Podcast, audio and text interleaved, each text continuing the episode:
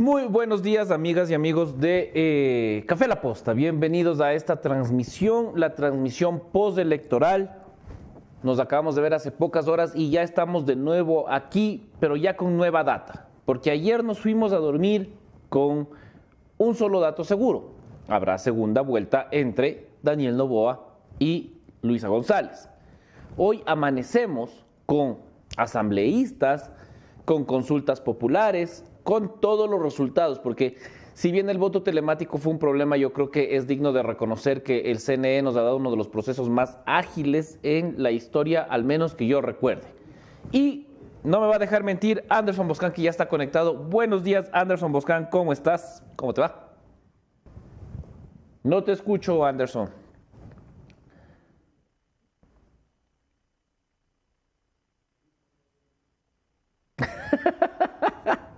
Ah, exactamente, tal cual.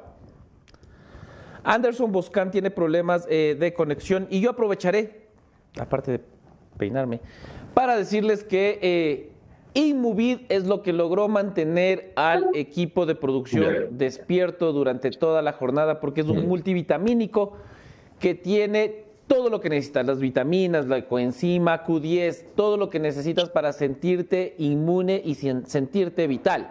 ¿Dónde lo encuentras? En todo, se apareció aquí. Inmovit Plus Q10. Ah. Lo encuentras en todas las farmacias del país.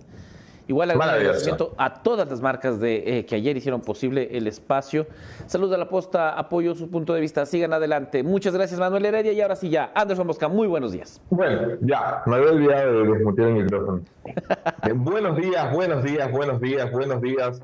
Eh, con todos, todas, todes. Es una transmisión especial. Han sido las elecciones muy desordenadas las que hemos tenido en el Ecuador eh, en los resultados, la, eficiencia del CNE hay que reconocerla en territorio ecuatoriano. Luego, eh, el, el baldazo de agua fría que se ha, pegado el CNE con un voto telemático que ha sido un verdadero fracaso, que no ha permitido sino la votación del 25% de los empadronados, seguramente les costará un juicio político. A ver, Javi, eh, en lecturas preliminares desde anoche que nos vimos hasta ahora hay cosas que van cambiando. Todo. Eh, en la Asamblea Nacional. En la Asamblea Nacional el correísmo supera sus resultados 2021. Sí, sí, sí, con y no lo supera con poquito. No, no, no, no, no, no, no, no. Es que faltan todavía los del exterior. Ah, claro, claro, eh, claro. es, es, muy posible que la Revolución Ciudadana termine con 53, 54 asambleístas. Lo que significaría que han capitalizado la posición a Guillermo Lazo, ¿verdad? Claro que sí. El Partido Social Cristiano tiene ya 18 curules en el conteo. 18, iban 14 ayer por la noche, son 18 esta mañana, lo que significaría que el Partido Social Cristiano supera sus resultados 2021, ha capitalizado la oposición a Guillermo Lazo. Pero la gran sorpresa de las elecciones legislativas se las lleva el movimiento Construye, que se convierte en la segunda fuerza política de la Asamblea Nacional, el movimiento de María Paula Romo. Como quien no quiere la cosa, María Paula en eso siempre fue brillante en la estrategia política. Ha logrado de un partido de alquiler eh, hacer una fuerza política que luego a ver cómo la utiliza eh, la, la ex ministra Lenin Moreno, con quien yo tuve eh, importantes y públicas diferencias, pero nunca dejo de reconocer las virtudes de la gente con quien tengo diferencias. Impresionante lo que construye. Si quieres hilar fino, Javi, hay un dato que el correísmo eh, le ha vuelto loco a la cabeza. El correísmo no esperaba estos resultados ayer por la noche.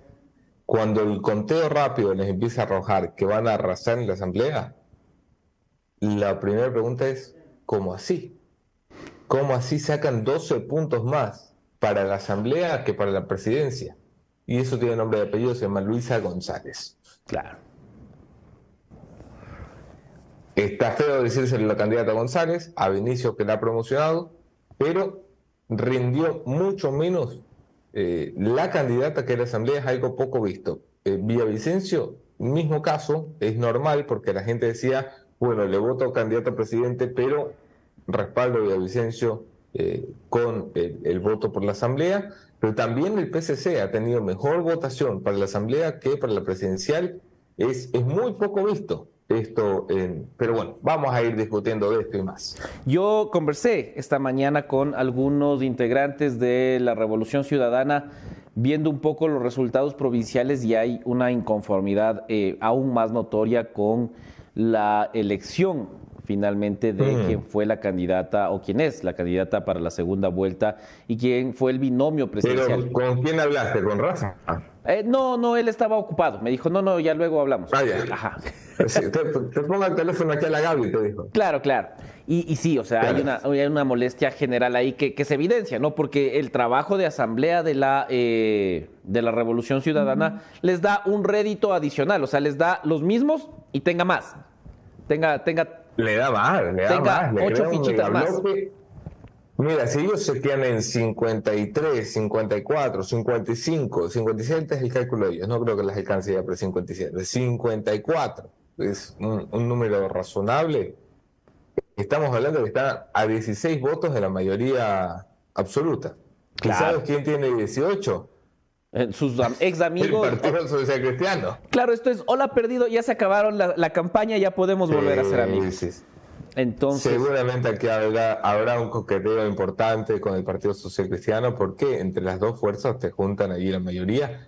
Eh, es, eh, esto es, por supuesto, que algo eh, estamos hablando aquí entre nosotros que somos maliciosos. El Partido Social Cristiano nunca aceptaría públicamente ningún tipo de acuerdo con el correísmo, pero hay otro número interesante, Javi.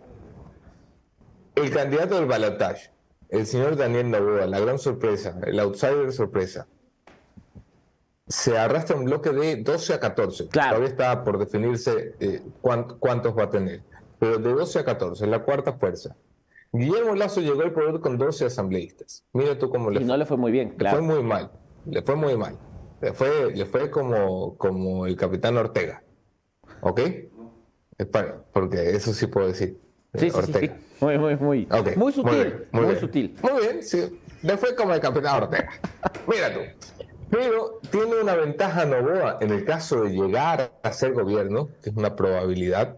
Que no quema eh, puentes. que, no, que no ha quemado puentes, que tiene vivas las comunicaciones con el correísmo, escúchame bien, con María Paula, con el Partido Social Cristiano y con los independientes y provincias.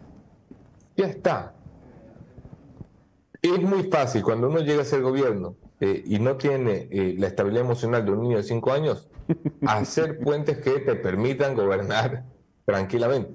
Claro, Novoa, Novoa, viene siendo el señor acuerdos. Es que yo no he oído a ninguna. Cuando pasó lo del atentado, eh, la, la, balacera cerca de su, de su caravana en Durán, conversé con varias mm. fuerzas políticas, con varios representantes de fuerzas políticas, y, todos así como que, oh no, ojalá esté bien, porque más allá de la diferencia es un tipo con el que se ha podido conversar, con la Asamblea podíamos conversar con él. Siempre, siempre, discúlpame, pero cuando había que hacer acuerdos primero en su mesa legislativa, Novoa lograba votación unánime.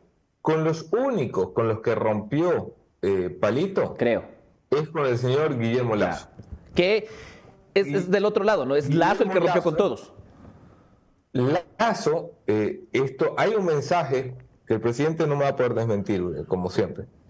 Eh, pero hay un mensaje del 18 de noviembre, creo que es el cumpleaños de Guillermo, dos días antes del mío, o, 17 o 19, por ahí. Está en esa semana que, que cumple él, cumple el presidente que cumple Bueno, la cosa es que Guillermo Lazo, el día de su cumpleaños, 6 de la tarde, le manda un mensaje a Daniel Novoa amenazándolo el presidente de la República a un asambleísta, amenazándolo. Sí, porque Daniel Novoa estaba eh, investigando a don Aparicio Caicedo y Guillermo Lazo estaba indignado porque ya estaba harto de que le investiguen a su círculo cercano. ¿Y qué le dice? ¿Cómo se tiene que arrepentir hoy Guillermo Lazo de ese mensaje, no? ¿Cómo se tiene que arrepentir hoy Guillermo Lazo de ese mensaje? Porque el ministro de Gobierno, Henry Cucalón, ha buscado ya acercamientos con Daniel Novoa antes de la elección, cuando se empezó a notar que era posible que fuera él al balotaje, te estoy hablando el miércoles, el jueves pasado, y el ministro de Gobierno está intentando tender puentes para cuidar el trasero en la retirada, que es algo que hacen los gobiernos. Eh, bueno, el que venga, que no me muerda la cola muy rápido, dame tiempo para correr por lo menos, es posible que no tengan ni siquiera el tiempo para correr.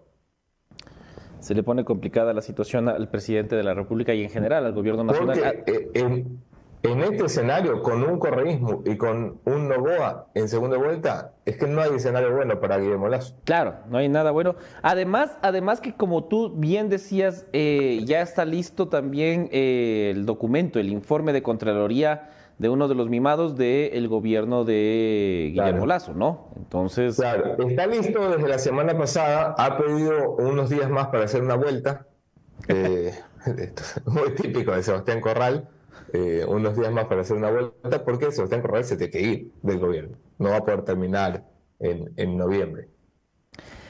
En fin, bueno vamos, porque hay mucho, que analizar. tenemos, tenemos ya aquí a Alejandra Pérez y en general a todo el equipo de la Posta. Muchísimas gracias por el excelente trabajo de ayer, un despliegue en más de 10 provincias, toda la cobertura.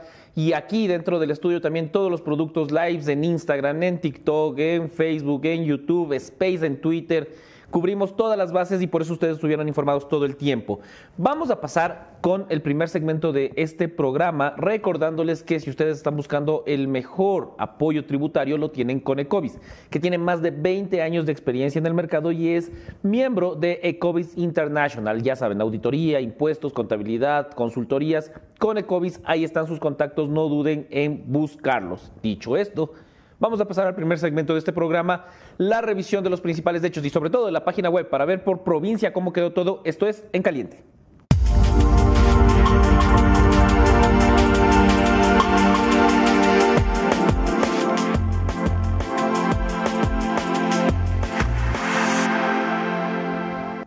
Nuevamente gracias por acompañarnos a esta transmisión. Como les decíamos, importantísimo todo lo que veremos hoy. Eh, empecemos, si te parece, solo haciendo un recuento rapidito de... Eh, no, no me parece. ¿Y ahora qué haces? ¿Y si te digo que no? ¿Cómo seguimos el programa? Claro, que no avanzamos. No, entonces yo pues, no tengo opción. Déjame, hasta que todo el recuento, déjame mandar saludos a Santiago Hidalgo, buen día, buen día muchachones, dice Salomón Murillo, buen día, Monigón 7, hora del cuáquer. Qué buen chiste. Gabriela los saludos a Anderson y a Moni, los extrañamos mucho, gracias querida Gabriela, Alto Novoa, el presidente de la Asamblea, salga del grupo que apoya a Novoa y viabilidad, ojalá y salga del grupo de quien llegue a la presidencia, la verdad. Buenos días, La Posta, dice el Camerina Bravo. Buenos días, Alexa. Buenos días, Jaime Erazo. Buenos días, eh, David, David Sin. ¿Cómo despertaron? Yo sigo mimido. Eh, despiértate, querido David. José Vélez. Maritza Viteri. Buenos días con todos. Eh, a ver, Javi, ¿qué tenemos que A ver, veamos antes de, pasar a la página web del CNE para tener resultados en tiempo real, las reacciones de los dos candidatos que eh, pasaron a la segunda vuelta, como ustedes saben, y si siguieron la transmisión de la posta, y si no, les contamos. Luisa González, representante del correísmo, y Daniel Novoa son los dos candidatos que estarán en la segunda vuelta, y esto dijo Daniel Novoa durante eh, su discurso del de, eh, triunfo el candidato de la juventud, el candidato de las personas que buscan una esperanza, que buscan cambiar el Ecuador, que buscan tener un cambio positivo para el país, han triunfado. Así que no tengo. Lo que tengo que decir es que a partir de mañana tenemos que empezar a trabajar de nuevo, tenemos que hacer campaña de nuevo. Hay una segunda vuelta, todavía no logramos el objetivo que es la presidencia de la República. Lo que hemos hecho es pasar a la segunda vuelta, lo cual felicito a mi equipo, felicito a todas las A mí, eh, Anderson Boscan, la, declaración que más me impactó de eh, Daniel Novoa eh, no fue la de hoy voy a dormir, totalmente comprensible, pero cuando le preguntan sobre su, su anticorreísmo, ya desde ahí marca una pauta y te da de pronto las luces de por qué la gente termina eligiendo a Daniel Novoa para la segunda vuelta, cuando él dice claramente, yo no soy anticorreísta. Y a lo mejor ese es el punto en el que hemos llegado, ¿no? Que afortunadamente ya no tengamos que polarizar la conversación en quienes están a favor y en contra, quienes están diciendo, ah, es que tal trabajó en el correísmo, entonces no puede. No, ya hay un debate superado y ahora hay, hay que mirar para otro lado, para otro enemigo, no para, para pelearse eternamente ahí. En ese segmento, ¿ah? en ese segmento de la población, que está bien un segmento de un tercio del país, ya el debate se superó. Eh, los otros dos tercios del país siguen en la, la dicotomía esta de soy correcta, soy anticorrecta. Eh, pero hay una tercera parte del país que ha mandado un mensaje claro ayer que es, eh, no viejo, eh, hay otras cosas que importan en el país, más allá de si te gusta o no el señor Rafael Correa. Efectivamente. Además que Novoa, Novoa sabe que él le ha peleado el voto a Correa en territorios donde no ha peleado nadie más. O sea, él sabe que dentro de las provincias que ha ganado, eh, tiene algunas que eran eh, feudos correístas. Eh, él sabe que en el norte de Manabí tuvo extraordinarios resultados. Novoa sabe que tiene, por ejemplo, Azuay, eh, Que en algún momento Azuay llegó a meter 5 de 5 en 2013 Rafael Correa, ¿no? 5 asambleístas de 5 posibles. Y acaba de ganar la prefectura en 2023. En 2023 ganó la prefectura eh, y le saca la mayor ventaja eh, Novoa en Azuay. Eh, el señor Novoa ha ganado en Azuay, en Carchi, en Cotopaxi, en Chimborazo, en Loja, en Napo, en Pastaza, en Tonguragua, en Zamora y en Santa Elena. Es impresionante eh, lo de Nueva 10 provincias se le lleva y si tú comparas esto en el, en el numérico, Javi, le saca 400 mil votos a Lazo. Lazo en el 2021. Es verdad, mm, claro. Llega con 1.800.000, Daniel llega con 2.200.000 votos en, su favor. Es una barbaridad lo de Chico Novoa. Vamos a estar pendientes también de la siguiente declaración, que es la declaración de Luisa González, para ya tener claro eh, lo que ha logrado Daniel Novoa el día de ayer, que será motivo de análisis con nuestros invitados, pero también lo que ha perdido el correísmo a pesar de ser el primero en pasar a la segunda vuelta. Veamos lo que dijo Luisa González. 18 millones de ecuatorianos con dignidad. Esta victoria, queridos ecuatorianos, es por ustedes, para ustedes y vamos a volver a tener esa patria con esperanza, con dignidad, con seguridad. Muchas gracias. Eh, si es que estaban felices, nadie les avisó que debían demostrarlo, porque no se nota muy feliz. yo, Sí, yo creo que eso ha sido un error. He visto ayer el discurso de, doña Luisa González, me parece un error. Eh, que no haya salido a celebrar. Creo que se emocionó mucho con la posibilidad de ganar en primera vuelta, que es algo que suele suceder a la gente novata en política. Pero ella no es novata en política. Está en política 15 años. Entonces, me, ha sorprendido eh, la postura de derrotada cuando ha ganado la primera vuelta. Es que ganó. Le ha sacado un millón de, le ha sacado un millón de votos al que viene detrás. Eh, claro que está muy duro eh, llegar al 51. Sí, está muy duro. Pero si fuera fácil, eh, cualquiera se metería este ganaría, ¿no? Claro. Y yo estaba viendo, antes de, de avanzar, somos cerca de 6 mil personas conectadas a esta transmisión. la gente que seguramente ayer no vio el programa, pero que quiere el resumen completo y los detalles del día de hoy. Seis mil personas, saludos a todos quienes nos ven en YouTube y Facebook. Pasando con la siguiente información, no sé si te parece más bien, eh, la gente quiere ver datos, la gente quiere ver resultados. Antes de que lleguen nuestros invitados, podríamos ver en pantalla el, un poco cómo avanza el CNE a escala nacional presidente eh, de todo el Ecuador para que ya veamos cuántas actas están eh, registradas. Ya hay actas validadas cerca del 92,99%, esto ya está, ya está dicho. Luisa González, 33,31%, 10 puntos casi más abajo. El segundo lugar, Daniel Novoa con el 23.66%. En tercer lugar, Fernando Villavicencio slash Cristian Zurita con 16,51% y en el puesto Impresionante también eso. Eh, esto, esto Yo es, dejo de impresionar. Esto es digno de esta mañana, el escrito Zurita esta mañana, eh, todavía no sabe Zurita si se va a quedar o no. Ojalá se quede en política. Ojalá que no. Porque... No, ¿qué va? Ojalá se quede en política, porque sería un verdadero desperdicio que una fuerza electoral como la que ha creado la tragedia de Villavicencio se desperdiciara así, como una cosa y como un episodio anecdótico. Algo debería de surgir a partir de esto.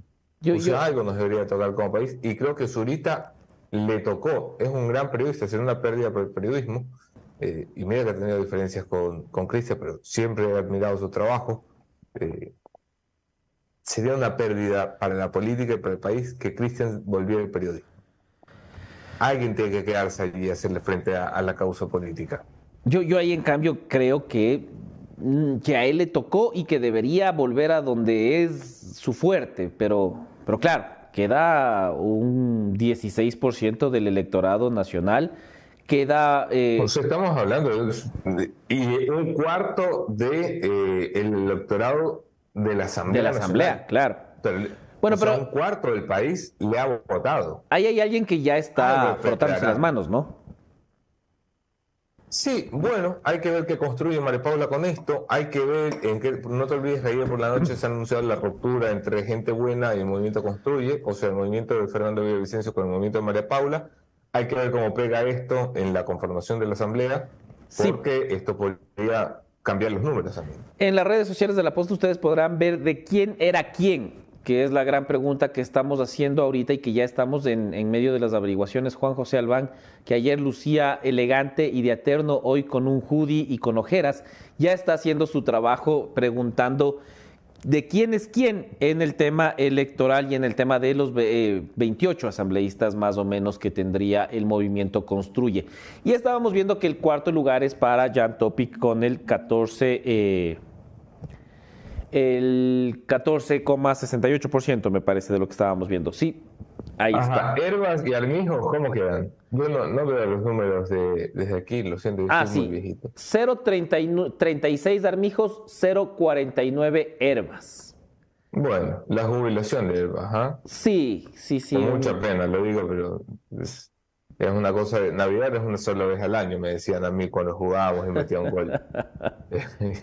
Navidad es una vez al año, o sea, esto es, soy el nuevo, eh, le pega el 13 y, luego creo que eso es un voto mío, eso no existe en política. Jaco Pérez diluido a niveles vergonzosos, Bolívar Armijos donde siempre estuvo, eh, bueno, indiscutible quienes pierden con la elección de ayer. Antes de elección, Javi. Perdón. Antes de elección. Dale. Eh, antes de la elección hubo un un suceso que conmocionó a este país. Luego del asesinato de Agustín de Entrego en Manta, luego del asesinato de Fernando Villavicencio en la ciudad de Quito, eh, un alcalde de Santa Elena, específicamente Francisco Tamariz, eh, denunciaba una atroz situación que involucra a la Policía Nacional, que por cierto se ha tapado con el manto electoral para no responder qué carajos pasó y cómo es que 30 tiros terminan en la camioneta de un alcalde. Eh, porque la excusa que da la policía en el momento es, es que el señor no paró a los controles y nos dio miedito.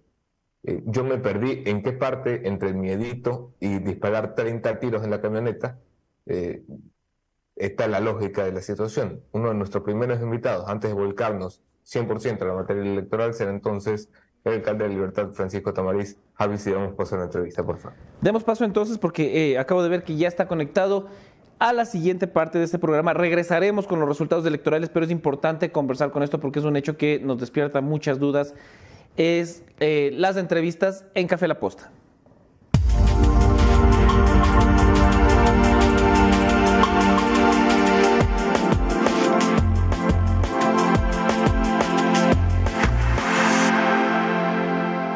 Muchísimas gracias a quienes se siguen conectando a esta transmisión Vamos a tener un programa en eh, diversos puntos y como bien lo dijo el alcalde Tamariz, ya está conectado. Francisco Tamariz, alcalde de la Libertad, está conectado con nosotros para eh, esclarecer un poco el hecho y también plantear otras dudas sobre los 30 tiros que recibió su camioneta por parte de la Policía Nacional.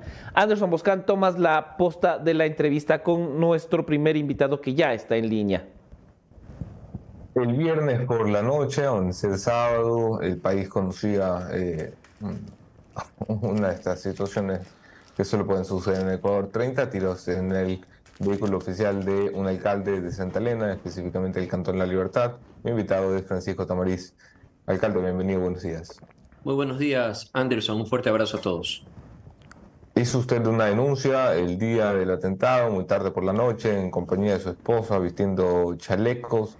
Eh, hay cosas que no quedan del todo claras. Le voy a pedir si nos puede resumir muy en, en breve qué fue exactamente lo que sucedió y qué sabemos después de su denuncia.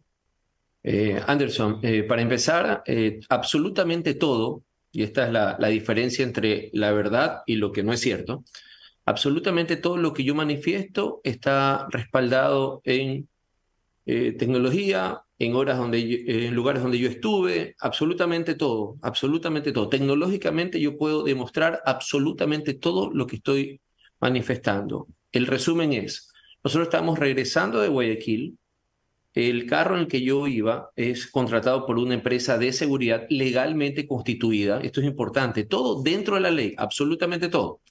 El custodio, los custodios que me acompañaban de igual manera, todos con permisos para portar armas, absolutamente todos. Insisto, siempre dentro de lo que dictamina la ley.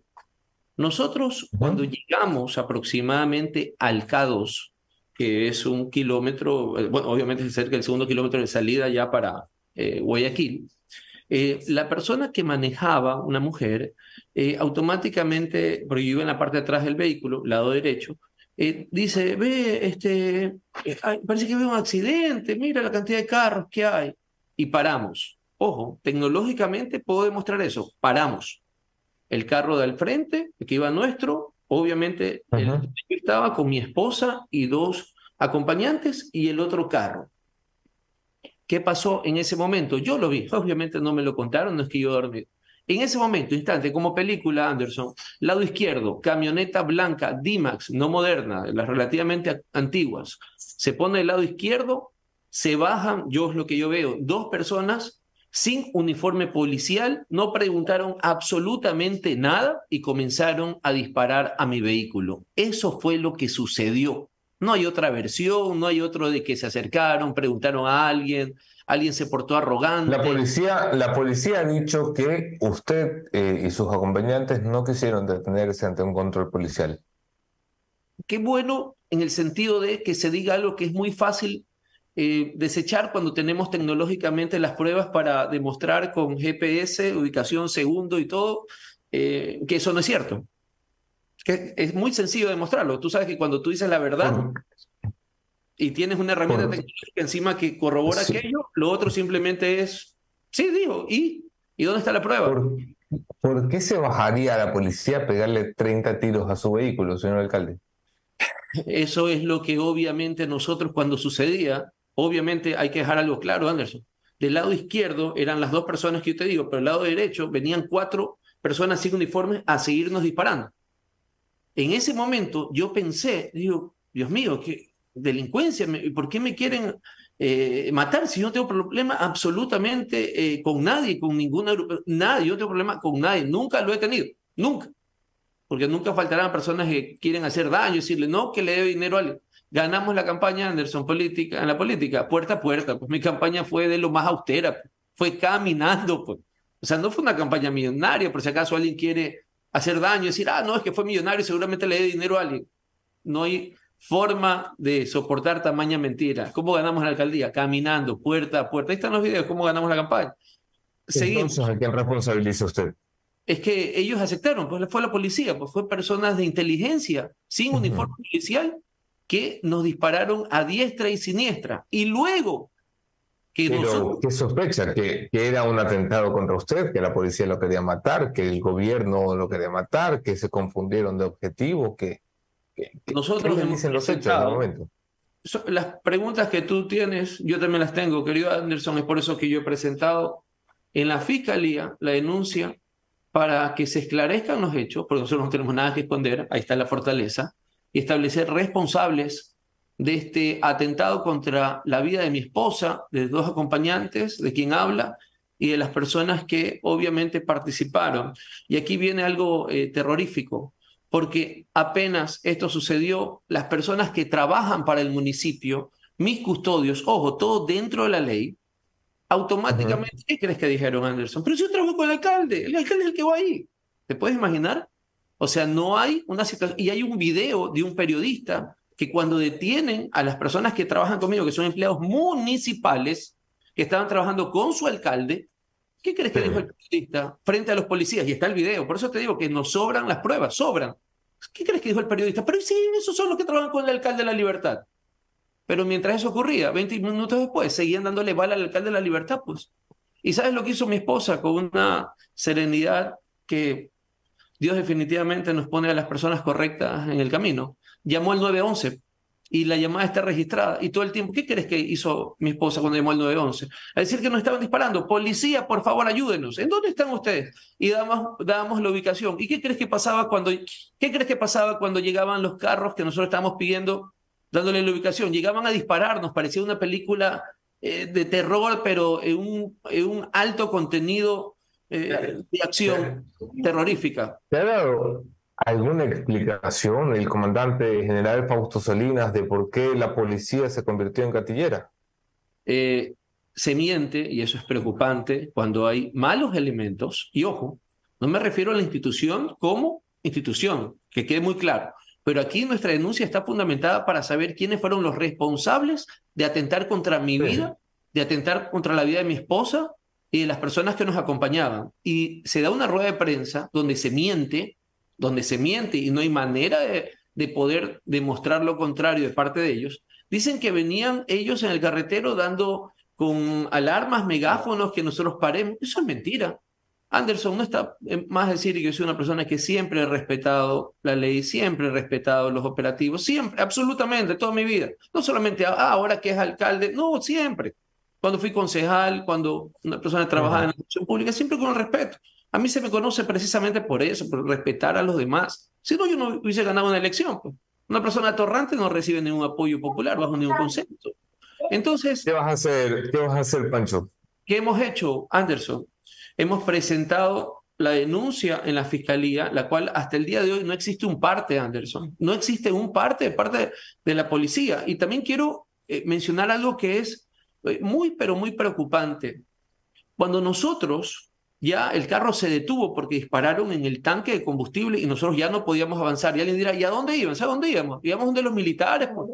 Estábamos viendo que cuando llamábamos en el 911, mi esposa, los policías llegaban para seguirnos disparando. Y mi, esposa, en ese momento, Anderson, llorando, le decía al, al 911 que le diga a los policías que deje de dispararnos, que somos nosotros los que vamos dentro de esa camioneta. Te estoy hablando de 20 minutos repitiendo lo mismo, ¿no? Y que seguían haciéndolo. Nos dispararon hasta con fusil. Y ojo, lo que yo estoy diciendo si hay pues un, un informe de la empresa de seguridad legalmente constituida y legalmente contratada para que nos brinde precisamente la protección. Y ahí dice pues el tipo de bala cual nosotros recibimos. Sin el blindaje, Anderson, que nosotros teníamos, hoy seguramente estabas viendo un tuit de Guillermo Lazo dándole condolencias a mis padres y a los padres de mi esposa, como hicieron con Intriado, como hicieron con Fernando sí. Puro, puro condolencia de Twitter. El gobierno hasta el día de hoy no se ha comunicado conmigo, Anderson. Nadie del ministerio me ha llamado ni me ha dado un WhatsApp. El gobernador tampoco. Cero, Polito, cero. Y sabes que hay un video grabado por un amigo taxista, por un hermano taxista, que cuando el carro ya estaba ahí, totalmente inmovilizado por las llantas reventadas y ya sin combustible, seguían pues disparando. Así como hay videos también que se escuchan las detonaciones. Se miente cuando se dice eh, Anderson, se miente pero de una manera sin ningún tipo de vergüenza. Se miente cuando se dice, y hay gente que le encanta repetir mentiras, ¿no? Y, ah, yo repito porque escuché. Se miente cuando dice, el alcalde no paró en el operativo. No, el alcalde no quiso seguir recibiendo balas en el operativo y por eso se fue. Esa sería la frase correcta. Esa sería la frase que está apegada a la verdad. Normal, normal y, lógicamente lo podemos demostrar. Paramos. Cuando paramos, nos dieron bala. ¿Tú qué habrías hecho? ¿Qué habría hecho cualquier persona con sentido común? Huir. Hay balas en el parabrisas en la parte de adelante que demuestran que lo que yo digo es cierto. Cuando se va, y hay videos, pues, ¿no? De personas que trabajan en el municipio en el piso, esposadas, y le patean la cabeza. Y diciéndole que él trabaja para el alcalde. Impensable todo lo narrado Francisco Tamarices, alcalde de Libertad. Pancho, vamos a estar pendientes de tu caso. Eh, voy a, cortar porque nos eh, estamos en mitad de una jornada, pero quería eh, no dejarte sin voz ante una situación tan grave como la que has denunciado. Nuestro llamado, por supuesto, al comandante general Fausto Salinas, al ministro del Interior Juan Zapata, al presidente de la República Guillermo Lazo, a alguien en el gobierno que se ponga un par de pelotas y salga a dar una explicación de por qué le metieron 30 tiros al carro de un alcalde en funciones. Gracias, Pancho. Un abrazo. Anderson, un abrazo y gracias por permitirnos decir la verdad. Bendiciones. Eh, impresionante, la verdad. eh, Javi, disculpe, estaba en, mitad de la, de la feria electoral, pero esto era algo por lo que debíamos eh, de hacer una pausa a los resultados. Mira, mira tú cómo... Y, la, la falta de empatía total y la falta de, eh, no solo empatía por el lado humano, sino de ser gobierno, de ser Estado, de ser el ejecutivo de la nación, ¿cómo es posible que luego de esto no haya un comunicado de la presidencia, no se hayan comunicado desde la gobernación, que es la representación del ejecutivo en las provincias? Es vergonzoso hasta en estos niveles. no estamos hablando de un policía que se volvió loco, o sea, estamos hablando de múltiples servidores policiales con carros y armas del Estado que le meten 30 tiros, da igual si es un alcalde o no, le meten 30 tiros a un ciudadano. Aún, aún si fuese. la explicación. Aún si fuese. O sea, si no me paraste en el, en el operativo, si fuera verdad, no me paraste, que la ley no faculta meterte 30 tiros, y yo no sé dónde están los bárbaros estos metidos, y es, es, fascinante. Ojalá podamos tener aquí a, a, alguien de la Policía Nacional que nos dé una explicación en los próximos días. Claro, porque aún si fuese verdad su teoría bajo ningún concepto creo yo que si es que no estabas puesto el cinturón de seguridad y no quieres que te multen y te vas del operativo, la policía ah. tiene autorización para disparar 30 veces contra tu vehículo. Discúlpame, eh, si alguien ha pedido a la policía que dispare en este país soy yo. Pero dispárenle a los que les tienen que disparar, pues son machísimos con un alcalde que va con eh, su esposo y su compadre en el carro y, cuando entran a la penitenciaría entran haciéndose pipí. O sea, también, pues. Impresionante. vamos, no me marquen tan temprano, vamos a ver los resultados electorales. Avancemos con las 8 mil personas conectadas en este programa eh, para seguir con la discusión de los análisis, de los resultados. Habíamos visto nacional. Me parece interesantísimo el ejercicio de las provincias que estaba diciendo Anderson y podemos ver la presidencia por Azuay, o sea, los resultados para presidente y vicepresidente de la República en Azuay que dan cuenta de, eh, ahí está, miren, eh, aquí el empate es entre Luisa y Daniel. Empate, óigase bien. Un bastión donde el correísmo metió prefecto hace cuatro meses, ahora empata con Daniel Novoa. Y Yacu Pérez se queda en el 10%, en el que sería su fuerte, en el que uno pensaría que es la provincia de Yacu. Quizás, esto es solo de lucubración, ya con 96% de actas validadas, Quizás la gente de Azuay no termina de perdonarle que ni siquiera estaba bien sentado en el cargo de prefecto y se fue.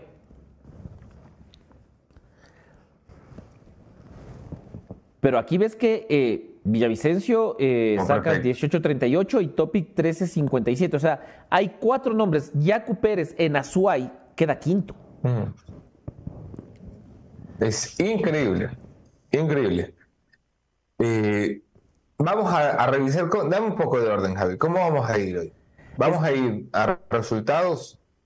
Sí, estábamos viendo, a ver, hay algunos datos interesantes. Yo quería revisar par provincias y luego ver unas, unas láminas que hicimos de quién es Luisa González o qué dice Daniel Novoa, una revisión muy cortita, muy rápida de los principales datos y luego vamos con Asamblea Nacional. Entonces, no sé, tú escoge la, la provincia que quieras. ¿Qué provincia quieres ver? Presidenciales. Veamos, mi, querida Guayas. Veamos Guayas entonces. Eh, las provincias grandes eh, dan resultados como este. Miren, Guayas 37,65% Luisa González. Una victoria contundente. Esto es, es muy importante el porcentaje de saca en Guayas. Eh, es mucho más de lo que solían sacar y, y es impactante la reducción del voto del Partido Social Cristiano en Guayas. Lo que demuestra que el fenómeno de eh, que, se quiso atribuir a una persona y no al partido en las elecciones seccionales no es tanto así. Parece que sí es del partido, no eres tú, soy yo. ¿A qué te refieres?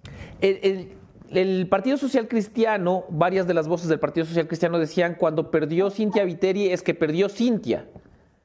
No, no, no, no, descartado, absolutamente. Las cifras Mira, el partido, el partido ha salvado los muebles porque Nebot todavía es un tipo con olfato.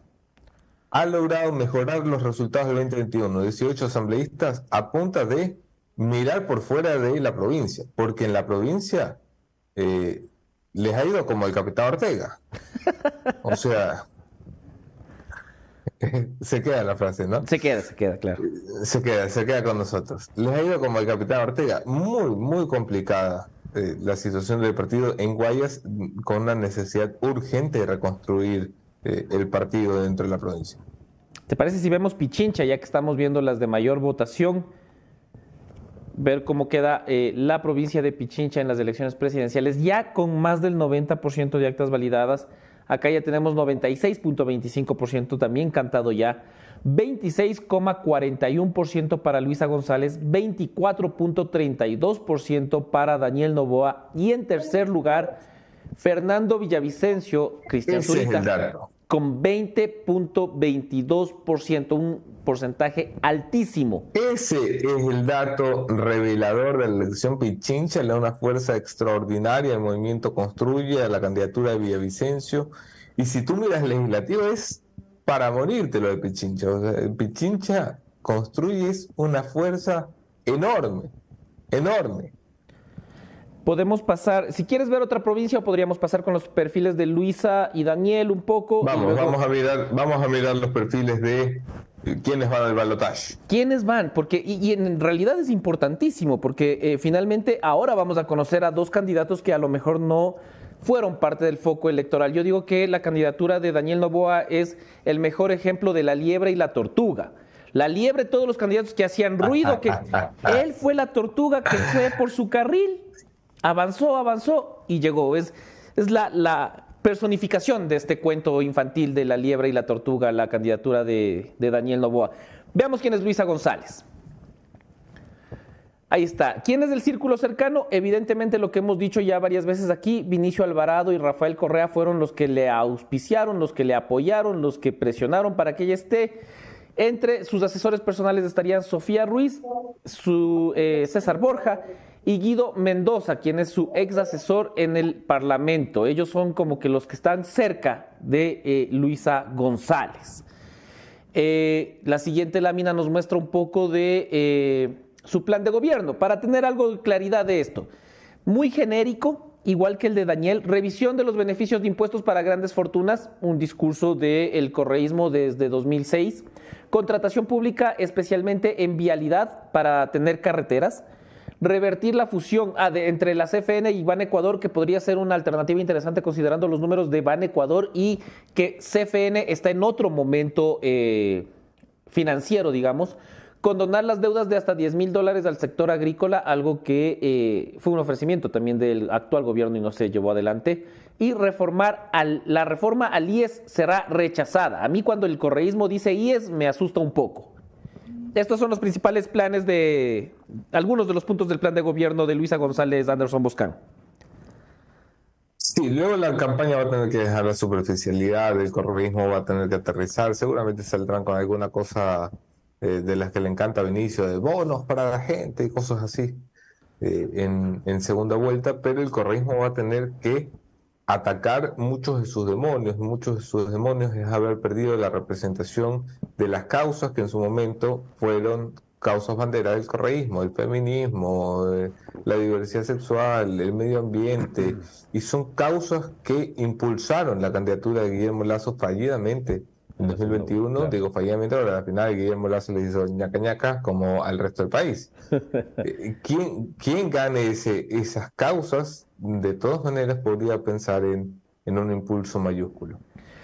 Antes de pasar a revisar más datos, recordarles que eh, si quieren tener el apoyo legal para ustedes o para su empresa, la abogada Karina Morales de Domus Lexas es la mejor opción. ¿Por qué? Porque tienen oficinas en Galápagos, Quito, Guayaquil, Manta, Loja y son expertos en materia constitucional, societaria, uniones de hecho, civil, laboral, notarial, bienes raíces, marítimo, mediación, entre otras. Es decir, en todo lo que necesites, ahí está, Domus Lex es la alternativa. Y ya que estamos con buenas recomendaciones, buena recomendación jurídica, ahora vamos con una buena recomendación para la vida, porque el mejor sinónimo de seguridad es poder vivir tranquilo sin los riesgos que nos rodean. Por eso Kaiser, asesores de seguros con más de 25 años de experiencia y con personal altamente capacitado, te brinda respuestas oportunas en los momentos decisivos de tu vida. Ya sabes, en Quito, Ambato, Riobamba, Guaranda y Guayaquil. contáctalos inmediatamente y recuerda que ya se viene, ya se siente otros sucesos importantes porque nadie sale como entró y Ecuatorianos del Mundo son dos programas que la posta tiene todos los sábados a las 8 de la noche. El programa del sábado pasado, imperdible también cuando se visitó las casas o se conversó de una manera más suelta con algunos de los candidatos a la presidencia de la República. Avanzamos con más, luego seguiremos recordándoles, aunque podemos hacer, creo que es un buen momento para recordarle a la gente, porque todos los datos que ustedes están viendo es gracias a AlphaNet, porque si están hartos de que se les caiga el Internet. Sí, AlphaNet ganó, ganó también ayer. Entonces cámbiate a AlphaNet porque se trata de la mejor tecnología a velocidad del mercado. Así podrás informarte de los resultados del CNE, los que estás viendo en vivo en tiempo real este rato gracias a la tecnología de AlphaNet, obviamente, porque si vives en Quito, tienes una red de 10 gigabytes, la mayor capacidad del Ecuador. Todo esto con AlphaNet. Veamos la siguiente eh, lámina, creo que ya es de Daniel Novoa, o no sé si me queda una de Luisa González. Sí, es de Daniel Novoa. También extremadamente superficial. Yo estuve revisando anoche el plan y no tengo ninguna concreción. O sea, tengo un montón de preguntas que hacerle a Daniel Novoa mañana que ofreció estar aquí en Café La Posta. Porque sí, él, él dice que promoverá la inversión en sectores estratégicos. Promover es un verbo muy, muy abierto aparte reformar el sistema policial y judicial, educación para la paz en escuelas y colegios, prevención del crimen a través de diseño urbano. Esto, esto aparte de esto, una explicación de, de esta frase incompleta. Y aumentar las reservas internacionales, que ha sido altamente cuestionado que cómo se manejan las reservas internacionales en este país. Pero si te das cuenta, Anderson, los planes tanto de Luisa como de Daniel son en extremo superficial, pero en extremo superficial. Sí, eh, es normal para la primera vuelta que los planes sean así, no debería, pero es normal en este país que los planes no aterrizan en detalle, se acaban las superficialidades a partir de ahora. Eh, sí que creo que Novoa tiene más, eh, más pensado el plan de lo que lo ha presentado, y lo digo por las conversaciones que son muchas las que hemos sostenido al respecto, sobre todo en materia de seguridad, tiene muchos elementos eh, que no ha sabido explotar suficientemente como la participación o los acuerdos que podría tener con terceros países y que estaría dispuesto a entregarles y a pedirles. Eh, es muy interesante, ojalá lo podamos tener aquí el día de mañana. ¡La puerta! Dice Carlos Herrera. Sí. Eh, y un saludo para mí a Valentina que está por aquí de público. te mando un saludo, Javi, también. A ver. A ver, esto con respecto a ellos, con esto ya podríamos hacer una primera revisión de resultados de asambleístas nacionales y luego podríamos conversar un, poco con nuestro segundo invitado que eh, fue el que timbró. La Moni Velázquez, eh, que está escuchando el programa, eh, me envía una actualización del cálculo interno del el correísmo para sus bancadas. ¿Y qué dice? 57. No. 57 es el número que ellos creen poder alcanzar. Están peleando algunas curules, no te olvides que hay curules que se terminan peleando hasta el final eh, y con eso creen que pueden alcanzar 57. Es un número altísimo, ¿ah? Mucho ay, ay, Oye, sorpresas de quiénes se han quedado fuera, Javi. Lucio Gutiérrez.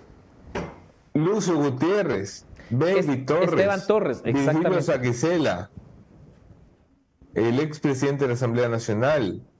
Eh, Más el, relajo que metió con el Partido Socialista, que soy candidato, que no soy candidato, igual se quedó fuera Virgilio Saquicela. Claro, y a, Baby Torres lo reemplaza Ana Galarza, que regresa. ¿ah? El regreso de Ana Galarza a la Asamblea. Sí, luego, luego de la salida que, todos saben cómo fue eh, a propósito de denuncias que haría parte de su equipo. Eh... Interesantísimo. Interesantísimo va a estar, porque además el correísmo mete a casi todas sus figuras, eh, a casi todas. Está de vuelta Viviana Veloz en la asamblea. Está de eh, vuelta Viviana Veloz. figuras nuevas. Marcelo Holguín.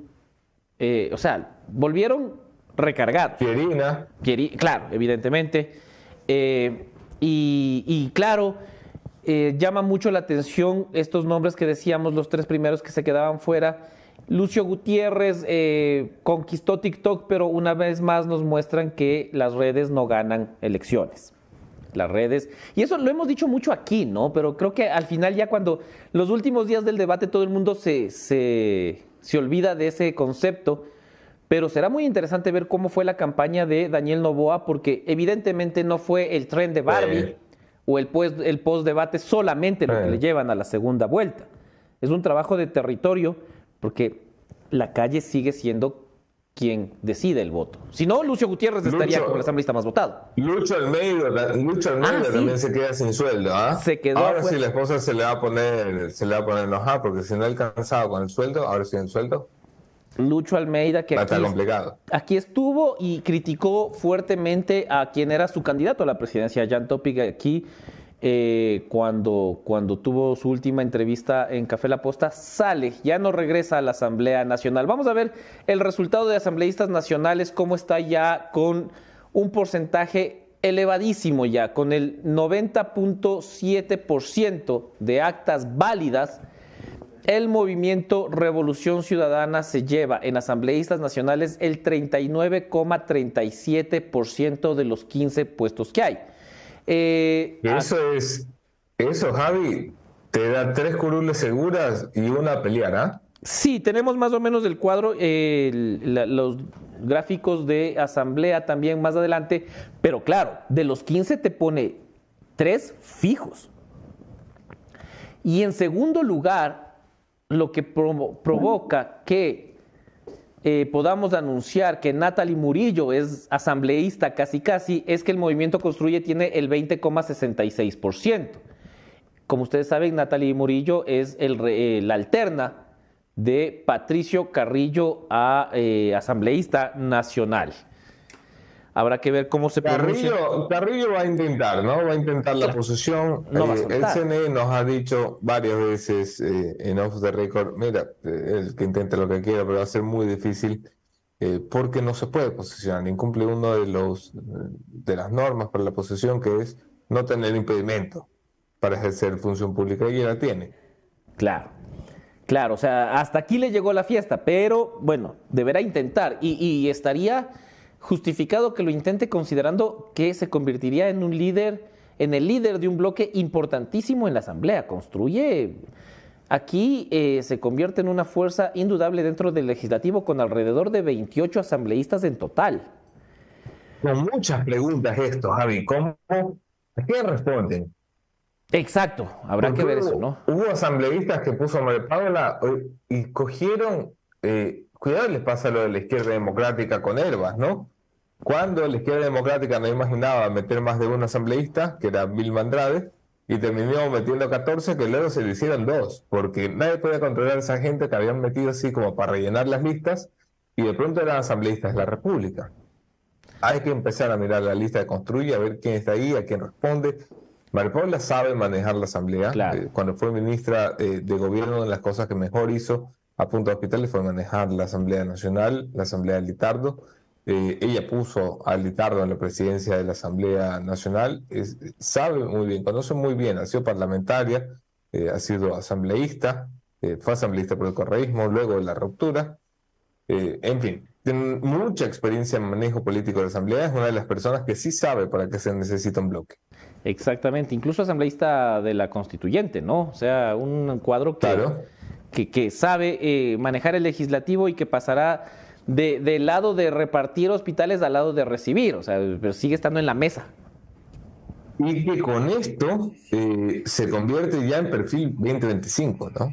Si tú quieres hilar fino, para el 2025 ya no tiene la prohibición eh, de ejercer cargo público por haber sido censurada y destituida por la Asamblea Nacional, tiene ya un partido que le crea tribuna y cancha, eh, y tiene las ganas. Si tenía ganas para esta elección, pero no, no, se, no le daban los números, ni los tiempos, ni el dinero, ni nada. Para la próxima, quién sabe.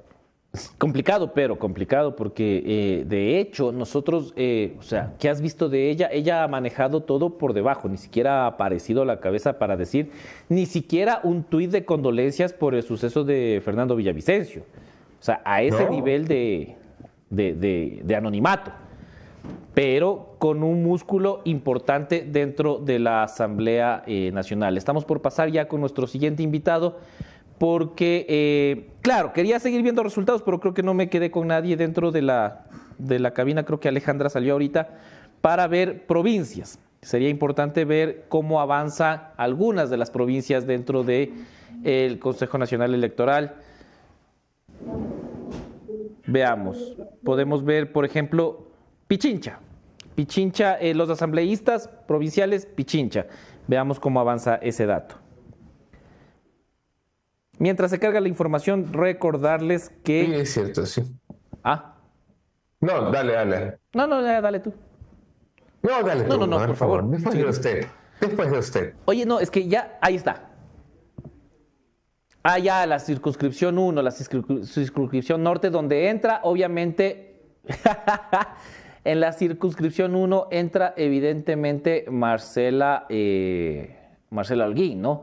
Pero mira el número de, ese es del movimiento Construye Barre, pero claro. 36, Al sur de Quito es al revés. En el sur de Quito, que es la circunscripción 2, barre el Correí. Claro, pero ahí tienes. Toda la, la González Suárez se quedó con eh, Fernando Villavicencio.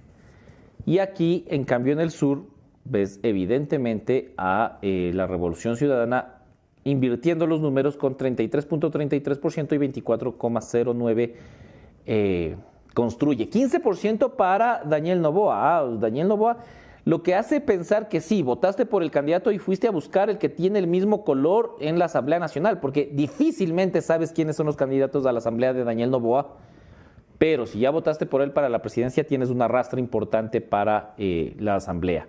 Esta es la circunscripción 3, la rural, donde también el movimiento Revolución Ciudadana se impone, mostrando que eh, la Revolución Ciudadana es muy fuerte en, evidentemente, Guayas, en Pichincha, en sectores importantes y en las provincias donde tradicionalmente ha tenido espacios significativos, recuperando incluso esmeraldas. Pasemos con, eh, podríamos ver Manabí también, me parece importante que siempre, siempre se ha considerado uno de los fuertes de la revolución ciudadana, pero Manabí termina siendo ahora también un terreno de eh, disputa porque el candidato que pasa a la segunda vuelta, Daniel Novoa, tiene importantes resultados en ese sector, en esa provincia, y eh, esta es la circunscripción 1, norte. El movimiento Revolución Ciudadana mantiene su supremacía con más del 85.83% de actas válidas, 53,08, más de la mitad. Mientras que construye eh, se lleva el 14,67%. Oye, el fenómeno, el fenómeno Villavicencio eh, y el fenómeno Daniel Novoa será de los que tengamos que conversar altamente. Sí, largamente esta semana, ¿no? Sí. Largamente esta semana. Y ahí está la circunscripción 2, eh, que es de también de Manabí. 58,57%, aún más votación de la Revolución Ciudadana y ahí sí construye y el Partido Social Cristiano arranchan un 12% cada uno. Estamos por pasar ya también a la segunda entrevista. Eh, nuestro siguiente entrevistado es eh, Pedro José Freile, con quien podremos hablar del el resultado obtenido el día de ayer eh, por Jan Topic y además los perfiles que se comiencen a manejar ya. Ahí está, ustedes lo vieron. Él es Pedro José Freile. Pedro José, ¿cómo estás? ¿Cómo te va? Qué gusto. Javier. Reacción, lo primero que te puedo pedir, reacción para el... ¿Reacción? No sé, no sé, alguien te, te chasquea. Ah, no, están soplando. Ah, era el, el, café. Es la dosis de, de, cafeína porque sido una noche larga, pero la primera reacción te puedo, es más, te puedo, puedo reiterar cómo fue la primera reacción.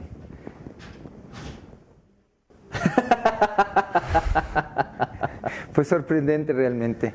Creo que el, día de ayer, bueno, en, balance, el, el, proceso fue mejor que lo que esperábamos, excepto el tema del voto telemático, que no está muy claro cómo, fue cómo fueron los incidentes.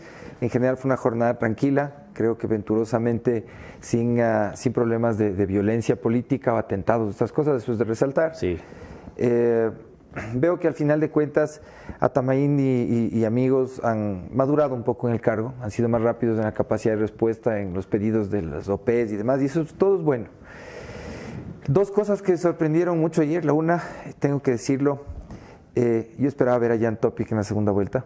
de todo corazón. Es, eh, es, una cosa extraordinaria para mí he podido conocer de cerca el liderazgo de un joven ecuatoriano que, que, tiene todo para la circunstancia en la que lo necesitábamos. Pero también me da mucho la atención la, la subida de Novoa en los últimos días y el voto pésame a favor de Fernando Villavicencio. Esas cosas me llamaron mucho la atención. De los otros candidatos no tengo mayores sorpresas. Yo lo dije, Sonnenholzner era la luz de Elena Coloma de esta elección y eso se ha cumplido. Esta fue una, una, ¿cómo dicen?, profecía que voy un año diciendo y se ha cumplido tal cual.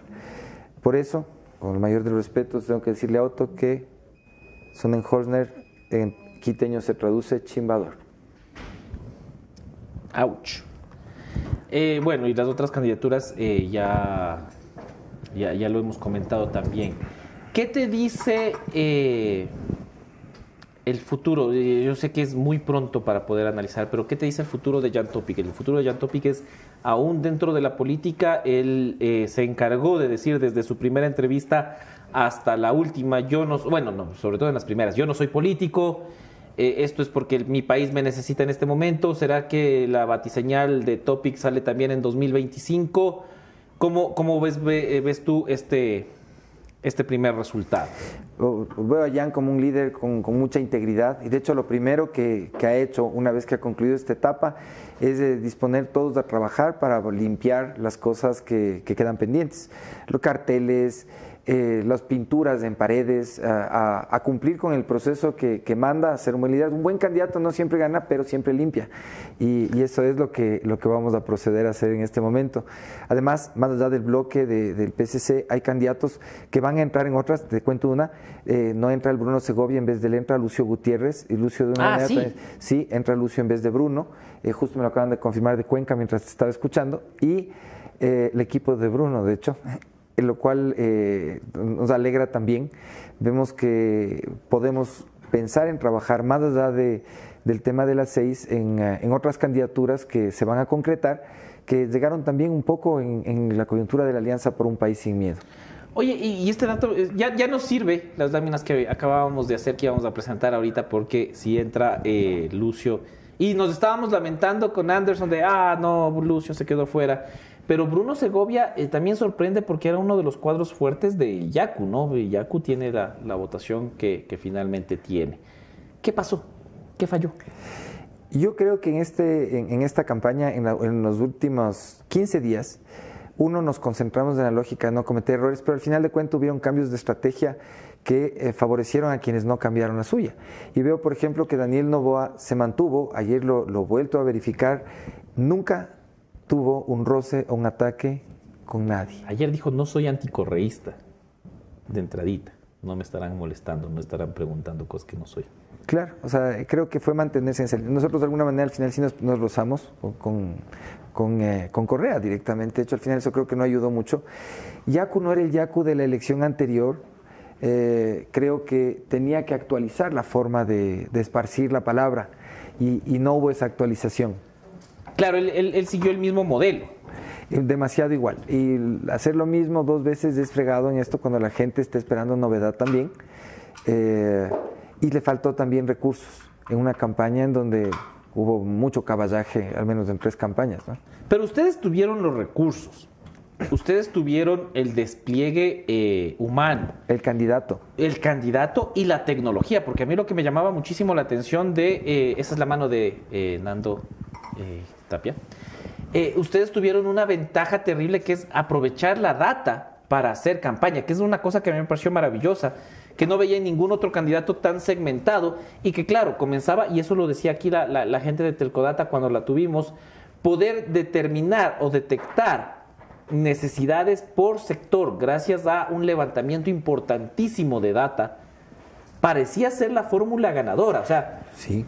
Y yo creo que no, yo creo que sigue siendo la fórmula ganadora. Para nosotros hubo una premisa eh, de campaña en la cual ya nos comprometió a todos y es que nosotros no íbamos a atacar a nadie. Entonces llegó un punto de campaña en donde tuvimos a todo el mundo encima. O sea, Troll Centers marca Lazo, Troll Centers marca Otto, Troll Centers marca Revolución Ciudadana, Troll Centers de todo lado en contra de nosotros y de Villavicencio también, Claro. súper fuertes. Y en los últimos cuatro días, de una manera, pero impresionante, todo esto se puede re- recoger, se puede ver ya forense, de una manera forense, como fue en, en- en las redes sociales.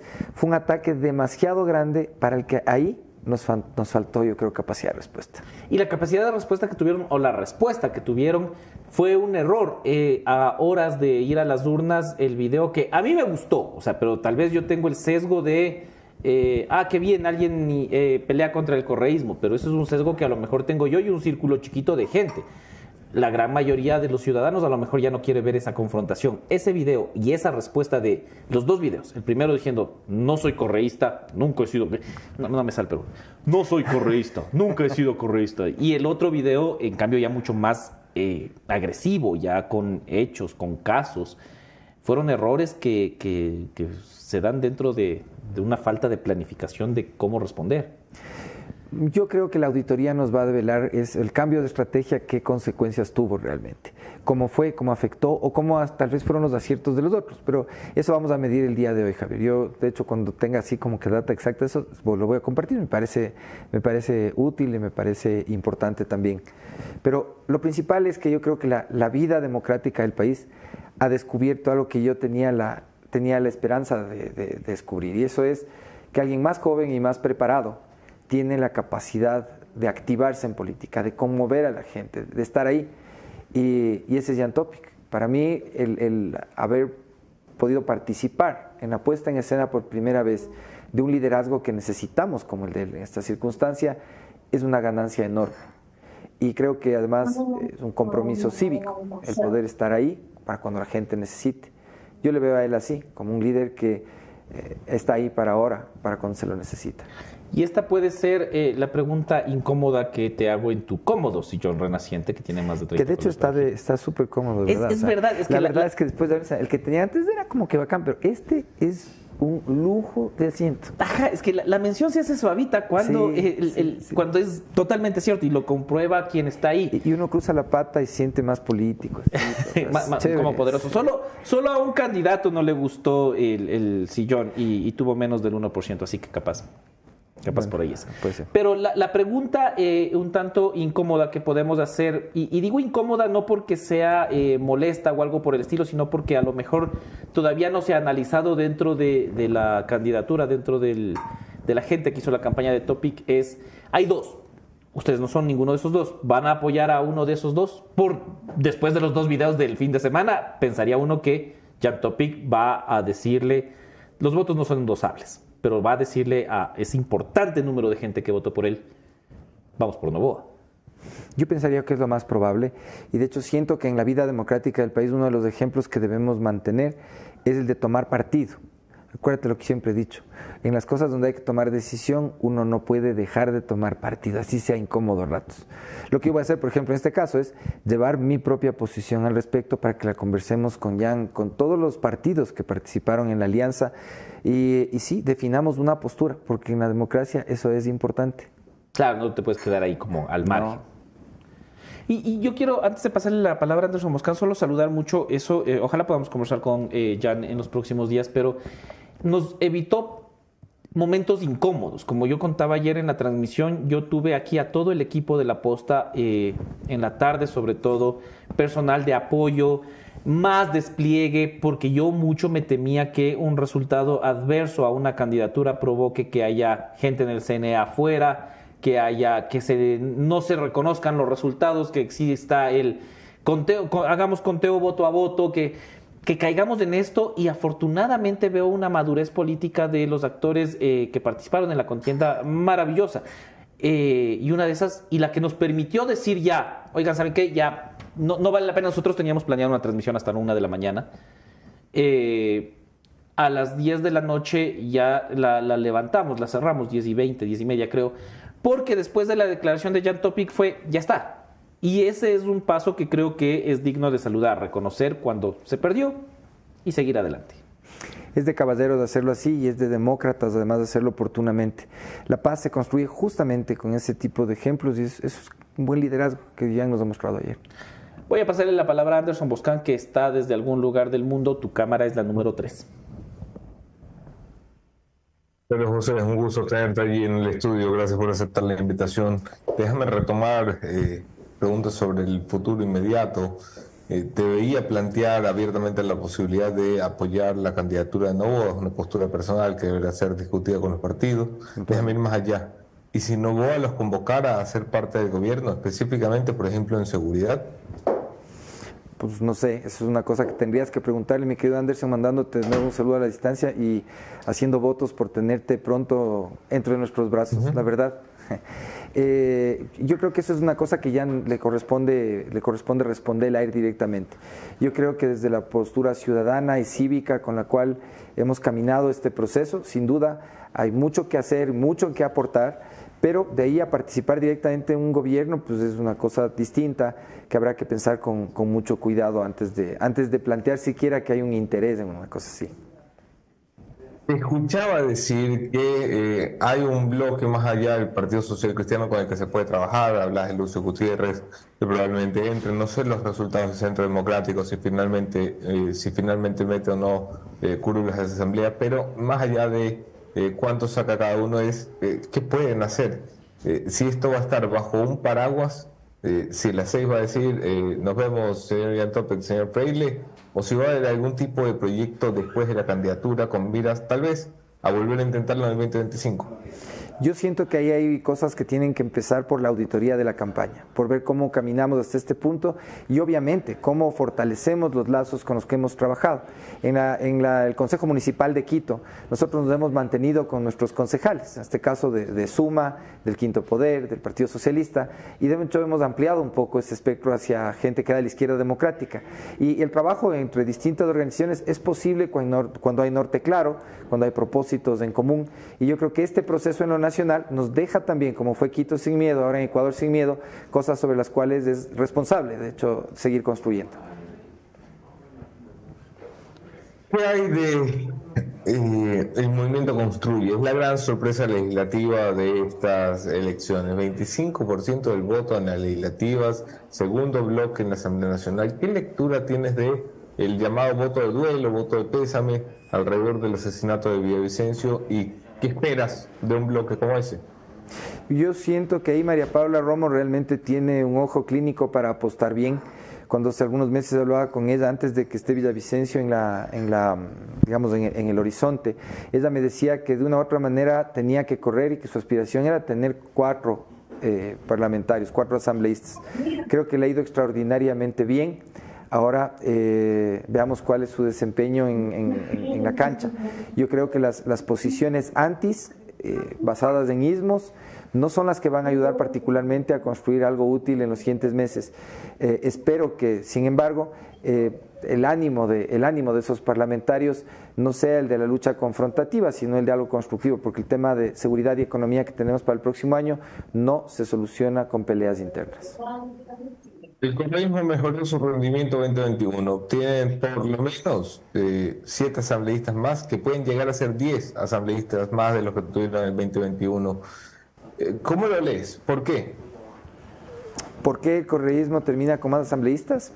Bueno, porque eh, hay un momento en el cual el estrés de alguien que está, digamos así, enfermo terminal, le da energía adicional. Entonces yo creo que ellos están haciendo lo que diría mi, abuela, están echándose el último pujito.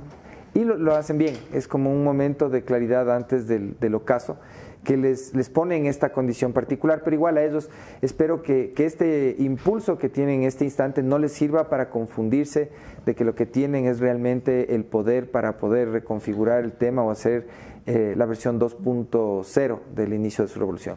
Son las otras fuerzas políticas, que son mayoría las que tienen la responsabilidad de poner agenda.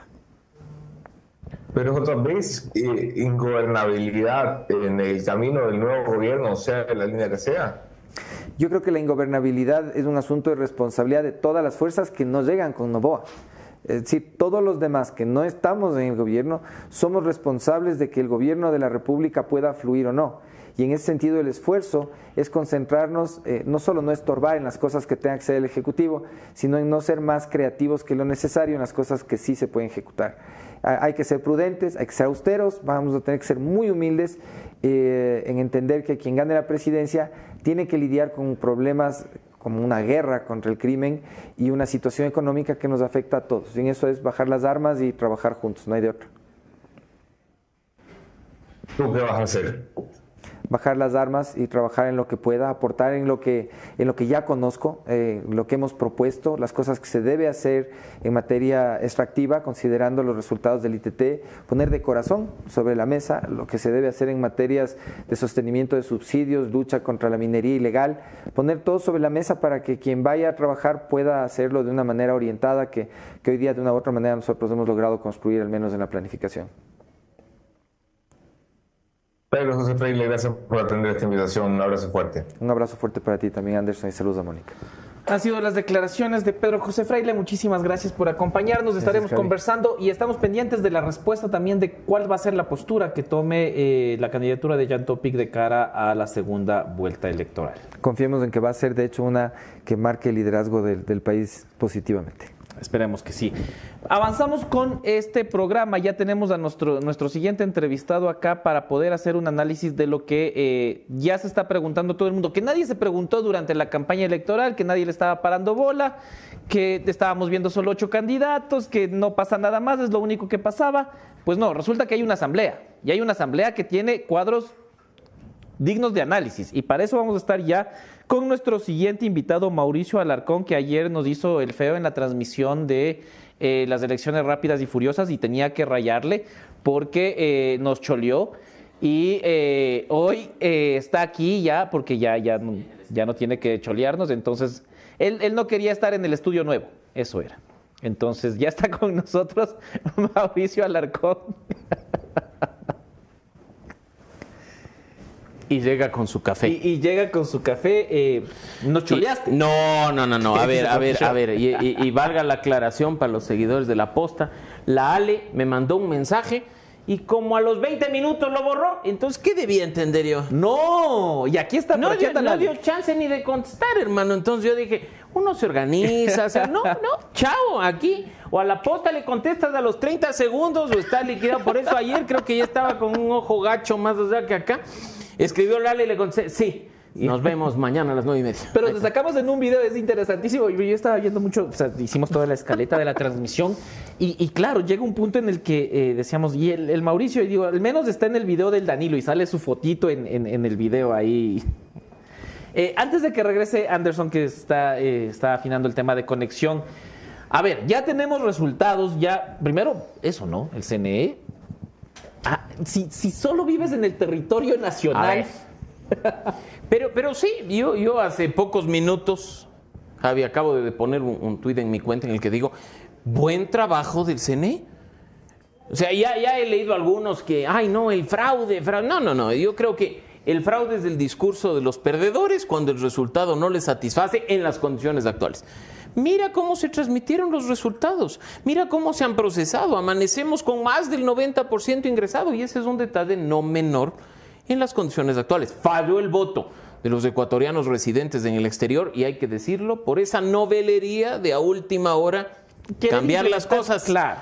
Podía hacérselo de mejor manera de cara a las presidenciales de 2025, indiscutiblemente sí, y creo que ese es el error, acompañado también, y debo eh, hacer también así una cuña publicitaria del trabajo que sabes hacemos en Ciudadanía y Desarrollo, en el sentido de también falla en el control al financiamiento de la política, porque ustedes pueden ingresar a la página web del Consejo Nacional Electoral y ver que hay candidatos que ni siquiera han presentado su presupuesto de campaña, mucho menos la rendición de cuentas quincenal de ingresos y gastos. Ahí también ha fallado el CNE. Claro, debo totalmente. Totalmente. Creo que en el tema del conteo, específicamente en la tarea de ayer, eh, le fue muy bien, porque de ahí ustedes hicieron un ejercicio muy interesante también sobre los gastos eh, de campaña de las seccionales. Así es. Y, realmente es, de llorar los resultados encontrados. O sea, ¿cómo, cómo llegas a ganar eh, un puesto de elección popular sin haber reportado o con gastos en cero? ¿O cómo hay candidatos que en serio gastaron cero, seguro? No, y solo imagínate que en este momento Estamos con una candidata a la vicepresidencia, con opciones de ser la vicepresidenta de la República, que fue candidata a la alcaldía de Cuenca y que no tiene reportes quincenales de ingresos y gastos entregados de la autoridad electoral. O sea, ahí tienes tú ese tema que es fundamental de empezar a hacer un control efectivo del financiamiento de la política. Necesitamos saber quiénes ponen la plata para las campañas, quiénes están detrás de las candidaturas, cómo se está gastando esa plata. Que no nos vengan después a presentar reportes con dos dólares de ingresos y un dólar cincuenta de gasto. Imagínate. A ver, antes de pasar al tema legislativo, que es el que yo, yo le decía a la Ale, ayer en la noche estábamos hablando, en cuanto te escribió, fue segundos antes que estábamos conversando nosotros y le decía, oye, eh, necesito a alguien que me dibuje el panorama legislativo porque es complicado. Es, Uno ve eh, la, la, página del CNE y dice, ah, mira, 33% la revolución ciudadana. ¿Y eso qué es? ¿Eso ingente cuánto es?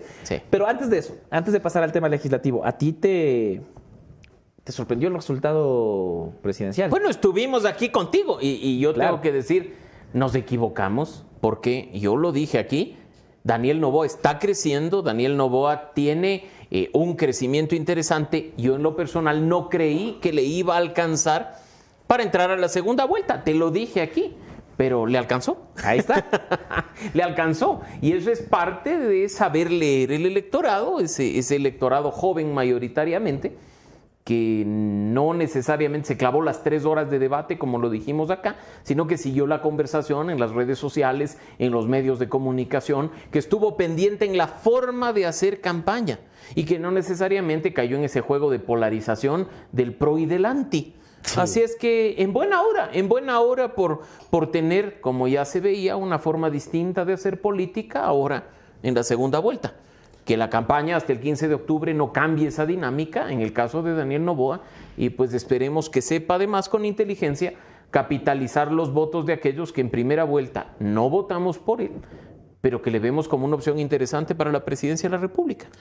¿Cómo hacer, cómo podría él hacer eso? Porque eh, se va a enfrentar a quienes son expertos en el ataque quizás ellos también tengan que bajar las armas, porque aparte... Bueno, ya las están bajando si revisas las redes sociales, sí, total. Oye, pero eh, es que, ¿qué le, qué le, qué le, chantas a Novoa? Yo creo que, y ayer conversábamos de eso en el programa, era mucho más fácil eh, pasar a una segunda vuelta el correísmo con Jan Topic porque había mucha cola que le puedes... Por supuesto, eh, por supuesto. ¿Qué le dices a Novoa? Bueno, yo me anticipo y, probablemente me equivoque si es que se quiere llevar una campaña de altura. Pero creo que, por ejemplo, como ya se vio en algo de la primera vuelta, sacarán las cuestiones vinculadas a la violencia doméstica en su ah, primer matrimonio. Y creo que ahí algo de eso saldrá en la campaña de la segunda vuelta. O intentarán asociarle pues la clásica con el no pago de impuestos o con las deudas de las empresas de la corporación Novoa, al más puro estilo de lo que fue ese debate de 2006. Creo que 17 años más tarde se redita una lucha, Novoa Correa, porque hay que decir que, la candidata del correísmo eh, no es que mm. sea muy autónoma, que digamos, y pues en ese sentido creo que va a ponerse interesante el debate de segunda vuelta, ¿no? El propio Daniel Novoa ayer ya lo decía. Eh, yo, yo decía, o sea, este es un dato nada, nada interesante, pero creo que me ayuda a explicar la, la situación. Nosotros tuvimos seis películas de Rocky. Era Rocky, ¿no es cierto? Rocky 1. Ya la 7 no fue Rocky, fue Creed, que es el hijo de Apolo peleando contra el, entrenado por Iván Drago. ¿Quién es el entrenador? Ahí está. Entonces, ahora llegamos a ese momento. Ya, ya pasamos del el Novoa Correa y ahorita estamos con los pupilos de el hijo del uno contra el entrenado del otro. Este eh, ambiente de, una campaña que aparentemente va a ser diferente, porque Daniel Novoa hizo una campaña diferente, y esperemos que la mantenga así nos, deja pensar que estamos viviendo una era o de madurez política o de cansancio del electorado por el pro y el anti que decías. Lo decíamos acá, Javi, el electorado hoy es mayoritariamente joven. Seis de cada diez electores son menores de 45 años. Son personas que hace 17 ya vieron una forma de hacer política y esas personas además no ven a un movimiento que, nació más allá del membrete hace 17 años como una opción nueva en la política. Si tenemos además en consideración que en esta elección particularmente las organizaciones políticas ni siquiera fueron publicitadas, la gente no votó por la 435 para después decir, ah, ha sido Daniel Novo el candidato, no, ni tampoco votó por la 631 Porque no, no, o sea, los números y los membretes de las organizaciones pasaron a un segundo plano. Tú veías la publicidad, eh, por ejemplo, con la que está inundada y que esperemos que ya en las próximas horas empiecen a bajarla de los postes de Quito, la publicidad del señor Topic no tenía número. No, era su cara con su nombre. En el caso del señor Novoa, la misma historia. Utilizaba el ADN, que es su, su, su nombre, en definitiva, en lugar de utilizar el número y el nombre de las dos organizaciones políticas que lo auspiciaban. Y así fue con siete de los ocho binomios. El único que llevaba con orgullo el RC y el número cinco era el binomio correísta. Y creo que es lo correcto. Más bien yo destaco el hecho de que, de que una organización política promueva su nombre, su número, eh, sus ideas generales y que más bien el candidato pase a ser subsidiario de esa identidad que le debería corresponder a todas las organizaciones políticas. Ahora, más allá de eso, insisto, veamos cómo se decanta la segunda vuelta, en particular en lo que significa, Javi, hacer alianzas, que es un detalle muy importante y que Novoa también lo mencionó el día de ayer en su rueda de prensa. Sí, creo que se viene el candidato que, puede llegar a estos acuerdos, ¿no? El único que, como decíamos al inicio del programa, puede sentarse a conversar con el correísmo, con eh, Construye. Ahora, yo hablaba después de esta balacera que hubo en Durán y le contaba a Anderson, hablé con varios de los dirigentes políticos de varias tiendas y todos decían, no, no, es que con, con, Daniel nos hemos sentado, se puede conversar, algo que evidentemente Guillermo Lazo no hizo desde el día uno, quemó todos los puentes y por eso pasó lo que pasó. Para analizar la asamblea ya está, ya logró solucionar todos sus problemas eh, de conexión, no todos sus problemas, porque sí, de conexión únicamente. muchísimos. Ya está Anderson Boscan con nosotros. Eh, esta es tu cámara. Querido doctor Alarcón, gracias por aceptar esta invitación. Es un gusto saludarte a la distancia. Siempre un gusto, Anderson, y un abrazo a la distancia. Gracias, Mauricio. Oye, la Asamblea Nacional eh, ¿qué le pinta al próximo gobierno? Porque tienes allí un correísmo fuerte, mucho más fuerte que el anterior, pero no con mayoría de ningún tipo. Eh, tienes la posibilidad de que la oposición, si no te mueves rápido, te arme. Eh, quiero decir, si Daniel Novoa llega al poder y no se mueve rápido, eh, PSC correísmo le puede armar una oposición en dos segundos con mayoría absoluta. Si el correísmo llega al poder y no se mueve rápido, el anticorreísmo puede capitar mayoría absoluta, en la, posibilidad de gobernabilidad, gobernabilidad, no está fija. ¿Te parece? Y si es así, ¿quién la podría sortear más fácil? Bueno, partamos, Anderson, de un hecho que en lo personal creo es vital para el momento que atraviesa el país. La gobernabilidad no solo se tiene que trabajar en el ámbito político, entre el Ejecutivo y el Legislativo, en las condiciones actuales, que con el resultado de la elección legislativa eh, no difiere mucho respecto de lo de 2021, buscar gobernabilidad con los ciudadanos es un asunto fundamental. Yo creo que quien desde la presidencia pueda convocar procesos reales de diálogo con la ciudadanía para co-crear soluciones a los problemas que están establecidos como prioritarios, le arrinconará en la, a la Asamblea en búsqueda de, esas soluciones ya en la práctica, ¿no? en lo que significa legislar de manera efectiva.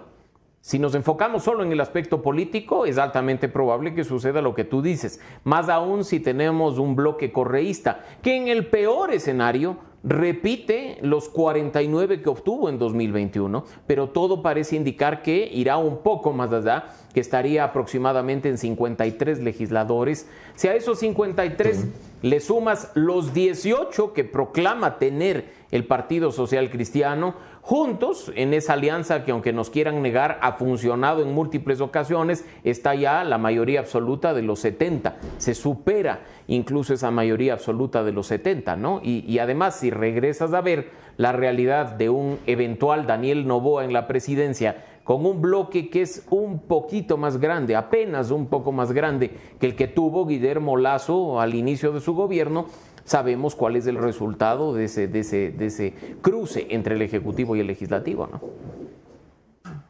La posibilidad de que Daniel Novoa eh, intente construir eh, puentes más allá de la política, como él lo señala, es, es, urgente igual para Luisa González si llegara a ser gobierno, porque hay un gran protagonista que no ha participado en las elecciones, que no está en la Asamblea, que es el movimiento indígena y que ha sido el, el gran, la, gran piedra de camino para los últimos dos gobiernos.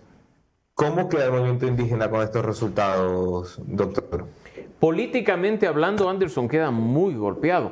Si tú revisas lo que ha sido el ingreso a la Asamblea por parte de la Alianza de Yacu o incluso de Pachacutic de manera directa, están muy distantes de aquellos resultados muy exitosos de 2021 que, puso a Pachacuti como la segunda fuerza política al interior de la Asamblea Nacional. Estamos hablando que... El, con, una, con una diferencia, disculpe te interrumpo, pero esta vez Leonidas Guisa eh, dijo yo no apoyaré a Jaco Pérez. Sí, sí, sí. Podría eh, reclamar Leonidas Guisa una victoria y decir, mira lo que pasa cuando no estoy yo, papá. Y, creo que Leonidas Guisa es lo suficientemente inteligente para haber tomado ese camino anticipándose a resultados como los que hemos visto. En este momento, más o menos, la alianza de Yacu Pérez que ojo, los candidatos no necesariamente pertenecen al círculo de Yacu Pérez, sino que incluso tienen relación con el movimiento Democracia así de Gustavo Larrea, llegaría en el mejor escenario a, tener tres curules. Y en el caso de Pachacuti, claro, por aquellas provincias en las que pudieron postular candidatos y buenos candidatos, además tendría en el mejor de los casos siete, ocho legisladores, es decir, la presencia política en la Asamblea Nacional de quienes podrían considerarse representantes del movimiento indígena se reduce a su mínima expresión, a la incapacidad incluso de por sí solos tener una bancada e ingresar al Consejo de Administración del Legislativo con un vocal. Y ese es un detalle importante a propósito, como tú bien dices, de las movidas sociales y de los movimientos indígenas que han sufrido los últimos dos gobiernos. ¿Quién la tiene más fácil en la carrera por la segunda vuelta, doctor? Si hablamos netamente de lo que significa conseguir votos para ganar la presidencia de la República, creo que es un escenario similar al del 2021 y tiene un mayor chance el señor Daniel Novoa. Creo que además la forma en la que se buscó radicalizar los votos del correísmo en esta primera vuelta, afianzar ese voto duro, es mucho más fuerte que la de 2021, donde Andrés Arauz eh, tenía una situación mucho más eh, amigable incluso con sus errores respecto de otros actores y otros sectores. Así es que veamos, todo dependerá de la campaña, todo dependerá además de la capacidad de hacer alianzas con los candidatos que han sido derrotados para la presidencia la noche de ayer. Y como bien lo dijo Daniel Novoa, no alianzas que signifiquen reparto, no alianzas que signifiquen eh, invitar a otros a formar parte de un gabinete, sino diálogos y acuerdos transparentes sobre la mesa y que puedan ser vistos por los ecuatorianos para entender la dinámica de cómo los votos podrían sumarse. En política, Anderson, y tú lo sabes perfectamente bien, los votos no son endosables. No es que el día de mañana aparece Dan Topic y dice apoyo a Daniel Novoa y ese 15% se mueve automáticamente. Pero, pero creo que Daniel Novoa tendrá la capacidad, y espero que así sea, de capitalizar mucho de ese voto que en la primera vuelta estuvo a cargo de Villavicencio Zurita, de Otto Sonnenholzner y de Dan Topic. Sí, pero ayer Novoa medía 22 puntos, hoy mide 30. Eh, eh, esto es muy sencillo. Eh, hay un voto duro, duro, duro, que lo único que no quiere es el regreso del correísmo. Ese voto duro, duro, duro está representado mayoritariamente, no totalmente, pero mayoritariamente la candidatura de Zurita Villavicencio. Eh, y ese es un voto que migra hoy. Hoy, hoy los dos candidatos van a arrancar sobre el 30% su camino a la segunda vuelta, y te lo estoy diciendo sin evidencia científica, por, supuesto, que respalde esta presunción, que tan alegremente vota mi programa. Oye, doctor, eh, Partido Social Cristiano, eh, ayer vi unos tweets graciosísimos, decían, muéstrenme el acta de defunción del PCC. A lo mejor soy yo, pero a los, los flacos estaban muertos hace cuatro meses. Yo están vivos. Y, el tema del PCC es un detalle importante. Yo estoy seguro que, que a Jaime Nebot le debe haber caído muy mal el resultado obtenido en Guayas de la alianza PCC Madera de Guerrero saca apenas un representante en cada una de las circunscripciones, pero mira el resultado en las distintas provincias, ¿no? En el escenario más eh, pobre, por llamarlo de alguna forma. El PSC repite los 14 legisladores con los cuales abre bancada, pero la carta firmada por el presidente del partido y por Jaime Nebot señala que son 18 legisladores. Y si esto efectivamente se concreta en las próximas horas, teniendo en cuenta que en esos 18 hay dos que provienen de alianzas locales con movimientos provinciales, pues estamos hablando que el PCC no está muerto en lo absoluto, ¿no? Podrá tener un revés en Guayas y un revés importante en Guayas, pero en el resto del país empieza a tomar forma. Y, siempre hay que leer los resultados sin pasiones. Una cosa es lo que uno quiere o lo que uno desea y otra lo que arrojan los resultados. Y creo que parte de hacer una política sensata, inteligente y realista con nuestro país es saber poner las cosas en el lugar que corresponde. Finalmente, de mi parte, Mauricio, ¿qué esperas de la gran sorpresa legislativa? El movimiento construye el voto pésame de Villavicencio que se traslada a ser el 25% del voto para el legislativo nacional. Es una locura, por donde lo mires. segunda fuerza electoral, con además gente que eh, yo he visto los nombres y digo que son estos. Porque me daba la impresión de que era la izquierda democrática 2021, ¿no? Que había rellenado porque esperaban meter dos o tres, el resto era relleno y ahora van a ser asambleístas de la República. ¿Qué esperas de ellos? ¿Qué esperas de María Paula? ¿Qué esperas eh, de la gente de Villavicencio, de Zurita?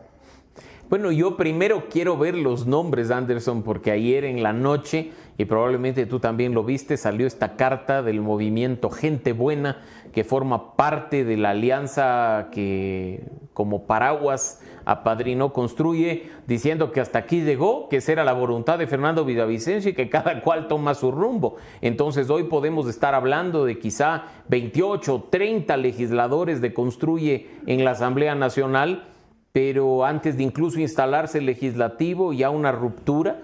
Eh, saber además a qué asambleístas se refieren, porque la carta no lo menciona, eh, si es que hay efectivamente alguien que diga yo soy gente buena y me voy y, soy yo y mis circunstancias eh, cumpliendo la voluntad de Fernando Villavicencio, eso no lo sabremos hasta que haya un anuncio oficial, pero como tú bien dices, hay algunos elementos vinculados a esas candidaturas de Construye que hay que tenerlos en cuenta. El primero el arrastre que logró a nivel nacional Patricio Carrillo después del asesinato de Fernando Villavicencio.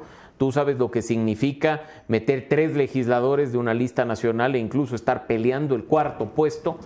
Y, en ese sentido hay que ver también si no le bloquean la posesión a Patricio Carrillo en la Asamblea Nacional, producto de ese impedimento de ocupar cargo público durante los próximos dos años. A nivel provincial hay, por supuesto, cuadros que, que, son conocidos porque tienen algo de trayectoria, como Ana Galarza en la provincia de Tungurahua, pero otros que, como tú bien dices, ni siquiera se ha sabido quiénes son. Y hoy hay que empezar a monitorear eh, y ver cómo termina configurado ese bloque para ver sus hojas de vida, para ver sus antecedentes e incluso por ese lado tratar de sacar conclusiones, ¿no? Pero más allá del resultado legislativo y de quienes entren a la Asamblea, pues creo que el movimiento construye, que sabemos que es, es, de María Paula Romo, estará muy contento con el resultado porque incluso con eso se garantiza eh, superar eh, la, la tarjeta amarilla que obtuvo en el último proceso presidencial y en este caso además empezar a a, sentir con muchas ganas el fondo partidario permanente, ¿no?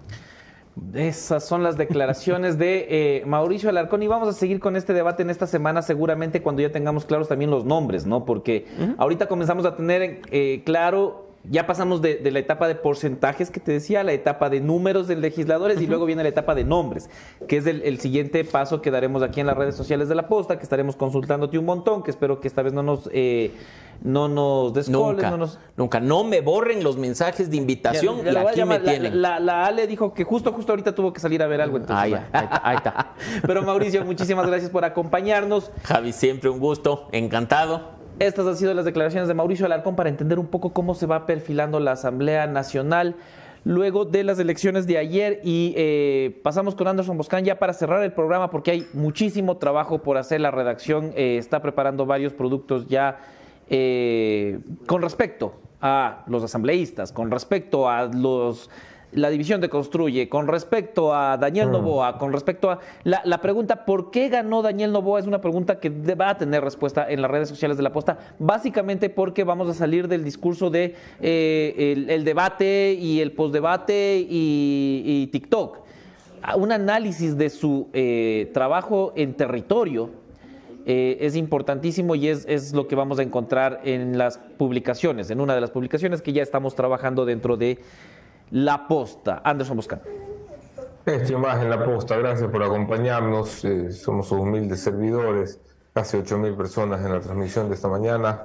Café La Posta con 112.000 suscriptores, La Posta con casi 3 millones de seguidores en sus distintas redes. eh, un esfuerzo extraordinario en nuestra redacción completa ayer eh, de Javier Montenegro al frente de la misma, de todo el equipo humano de producción y periodistas que se extiende a la jornada de hoy para tratar de entender y masticar y procesar unos resultados a todas luces sorpresivos. Bueno, si ustedes venían siguiendo Café La Posta los últimos cinco días, venían viendo la curva que no podemos comunicar, pero que estaba allí, y es la curva de Daniel Novoa en un increyendo eh, imparable que tendrá que ser revisado, por supuesto. Gracias por acompañarnos, Javier Montenegro, Anderson Boscán. Esto fue Café La Posta. Chau, chau.